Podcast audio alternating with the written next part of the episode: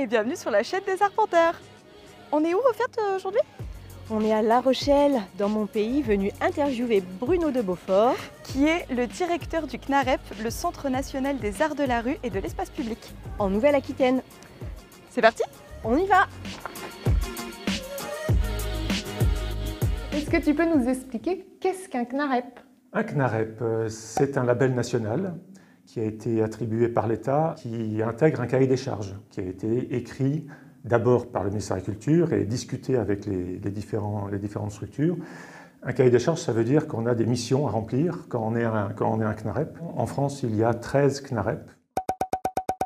En ce moment, il y en a 12, mais il y en aura bientôt 13 et peut-être de nouveau 14. Et donc, ce label, il est attribué par l'État euh, en relation avec peut-être une région, une ville, euh, à une association ou à une structure euh, juridique qui va euh, euh, s'engager à remplir ce cahier des charges en développant un projet, en proposant un projet qui va être euh, accepté par les financeurs, qui sont souvent l'État, une région ou un département, ou les deux, une ville, une communauté de communes ou une communauté d'agglomération. Voilà. Et ce label, évidemment, pour aller plus loin dans l'explication, il intègre principalement trois grandes missions qui sont le soutien à la création artistique en espace public, le soutien à la diffusion de cette création et euh, toute une mission d'expertise, de, de, relation euh, au réseau professionnel, de, de, connaissance, reconnaissance du réseau, parce qu'on est évidemment dans un rapport beaucoup à la, euh, au, au, côté professionnel de ce, de ce milieu artistique des arts de la rue. Pourquoi est-ce que l'art de rue est si récent dans l'histoire de la politique culturelle française? Oula, alors on dit. Alors, on va faire un peu d'histoire. Ouais. Les CNAREP, en fait, ont été créés en 2005, au moment de ce qu'on a appelé, nous, le temps des arts de la rue, qui a été trois ans euh, que le ministère a accepté de faire sur la demande de la profession pour développer les arts de la rue. Donc les CNAREP, en fait, il y a eu, euh, il y a eu trois générations. 2004-2005, création de, des six premiers CNAREP. 2010-11, le label est développé et s'appelle le label des CNAR. Euh, ce n'était pas encore les CNAREP, effectivement. Et en 2016-17, le label a été encore plus euh, développé, le cahier des charges a été euh, enrichi, et sont arrivés 2-3 CNAR de plus, ce qui fait qu'on arrive aujourd'hui à 13-14 CNAR. Mais pour reprendre l'histoire, c'est qu'en 2004-5, avant 2004-2005, il n'y avait pas de CNAREP. Et les arts de la rue, même s'ils existent depuis la préhistoire, c'est quelque chose qui s'est redéveloppé de façon presque insidieuse dans les années 70 euh, et qui a été reconnu par le ministère à partir du début des années 91-90, euh, quand les deux grands festivals ont commencé à se développer, euh, Chalon et Aurillac, et puis surtout qu'il y a eu en, en 91 la guerre du Golfe, qui a tout arrêté, un peu comme aujourd'hui le coronavirus. Et on n'avait plus le droit de travailler dans l'espace public. Et là, il y a eu une prise de conscience de toute la génération de cette époque qu'il fallait faire quelque chose. Donc en 91, il y a eu montée en puissance de, de, ce réseau. En 97, création de la Fédération des arts de la rue qui a commencé à discuter avec le ministère, qui a œuvré pendant quasiment 6-7 ben, ans euh, pour euh, obtenir qu'un jour il y ait en 2003, 4, 5 le temps des arts de la rue qui a créé les, les CNAR. Dans une précédente interview avec un artiste, on a appris qu'il existait 76 scènes nationales et 14 CNAREP. Est-ce que toi aussi, comme cet artiste, tu penses que ça devrait être autant d'espaces labellisés pour l'art de rue que pour l'art de scène? Ah ben, je pense effectivement que ça pourrait même être l'inverse. Non, je rigole. Non, je ne suis pas pour tuer des scènes nationales. Au contraire, c'est très bien. D'ailleurs, ce serait bien qu'aussi les arts de la rue ne soient pas seulement dans les CNAR, mais, euh, et qu'au contraire, ce soit partagé. Moi, si je pouvais avoir un rêve, ce serait qu'un jour, il n'y ait plus besoin d'avoir des, des CNAR, c'est que toutes les scènes nationales et municipales intègrent des arts de la rue et intègrent des artistes en résidence, en création.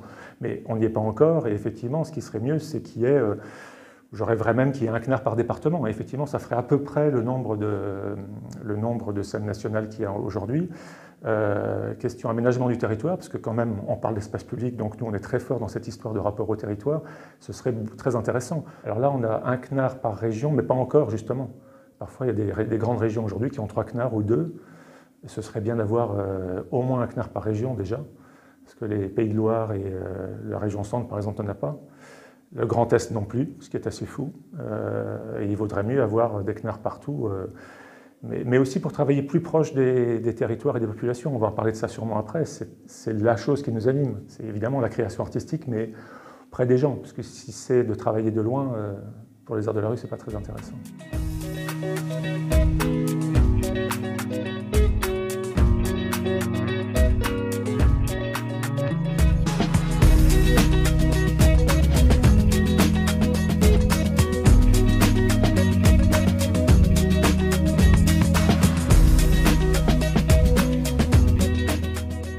quelle est la particularité du CNAREP de La Rochelle?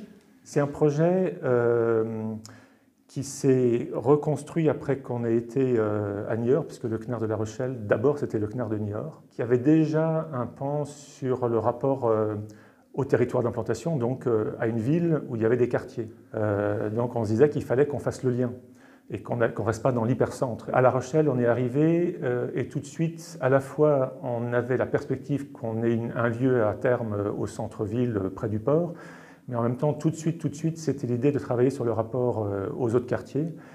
Et très vite aussi, ça a été travailler sur des formes en art de rue qui obligeaient les artistes et le public à se mouvoir, à se déplacer. C'est de mettre en mouvement le public et de les mettre en mouvement, parfois même par le regard, mais aussi, euh, si c'est possible, par le mouvement physique, euh, de les obliger à prendre position dans l'espace. L'autre chose qu'on essaye de travailler de plus en plus, c'est dans les thèmes qu'on choisit.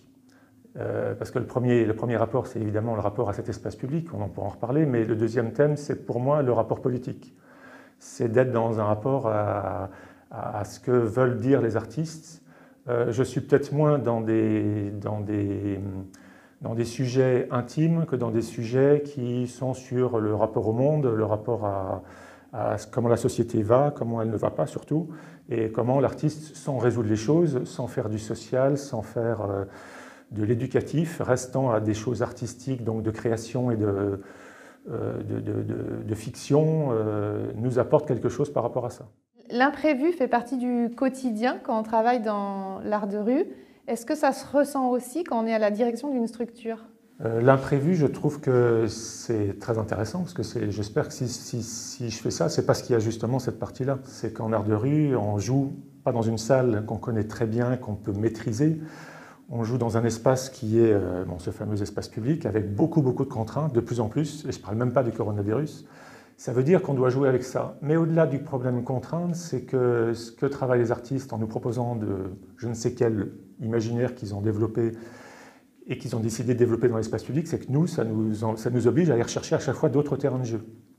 Et, c'est ce qu'on fait tous les jours. Au-delà des autorisations, il va falloir aller chercher des gens, des lieux, des places, des complices. Et c'est à chaque fois un éternel recommencement, et c'est ça qui est très intéressant, je trouve, dans notre travail.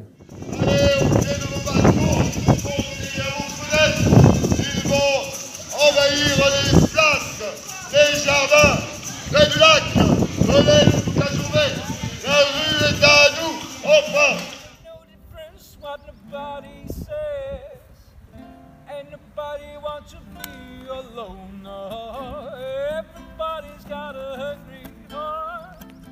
Everybody's got a hungry heart. Lay down your money and you play your part.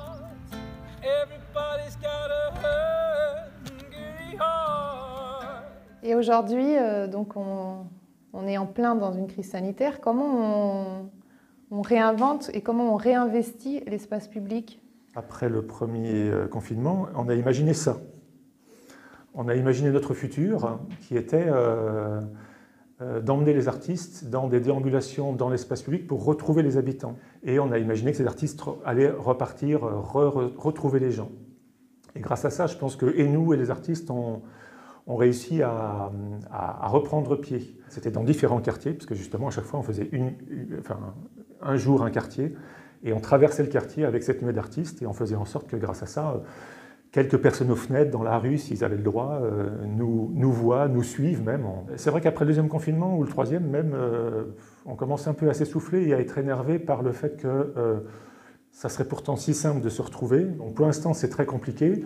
Maintenant, moi, dans le dans l'avenir, ce que j'espère surtout, c'est que ces conditions vont s'arrêter et je ne suis pas en train d'essayer à toute force de créer des, des formulaires de rue Corona compatibles. Ça ne m'intéresse pas du tout. Je pense qu'il faut qu'on retrouve l'espace public, le vrai, euh, avec des, vraies libertés, voire même encore plus qu'avant, mais ça va pas être simple. Je pense évidemment à, toutes les questions Vigipirate.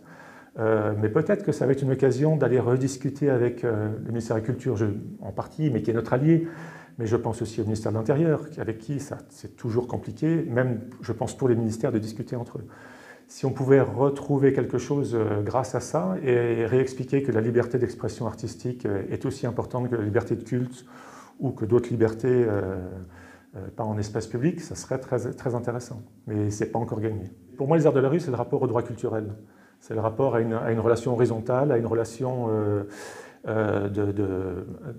un à un aux personnes.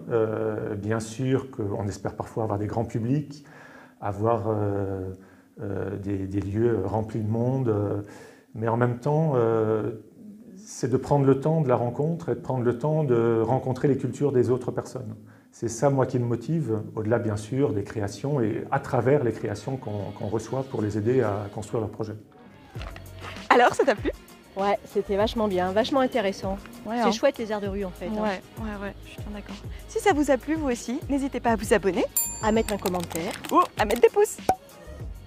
On aime bien les pouces. Bon, à bientôt. Salut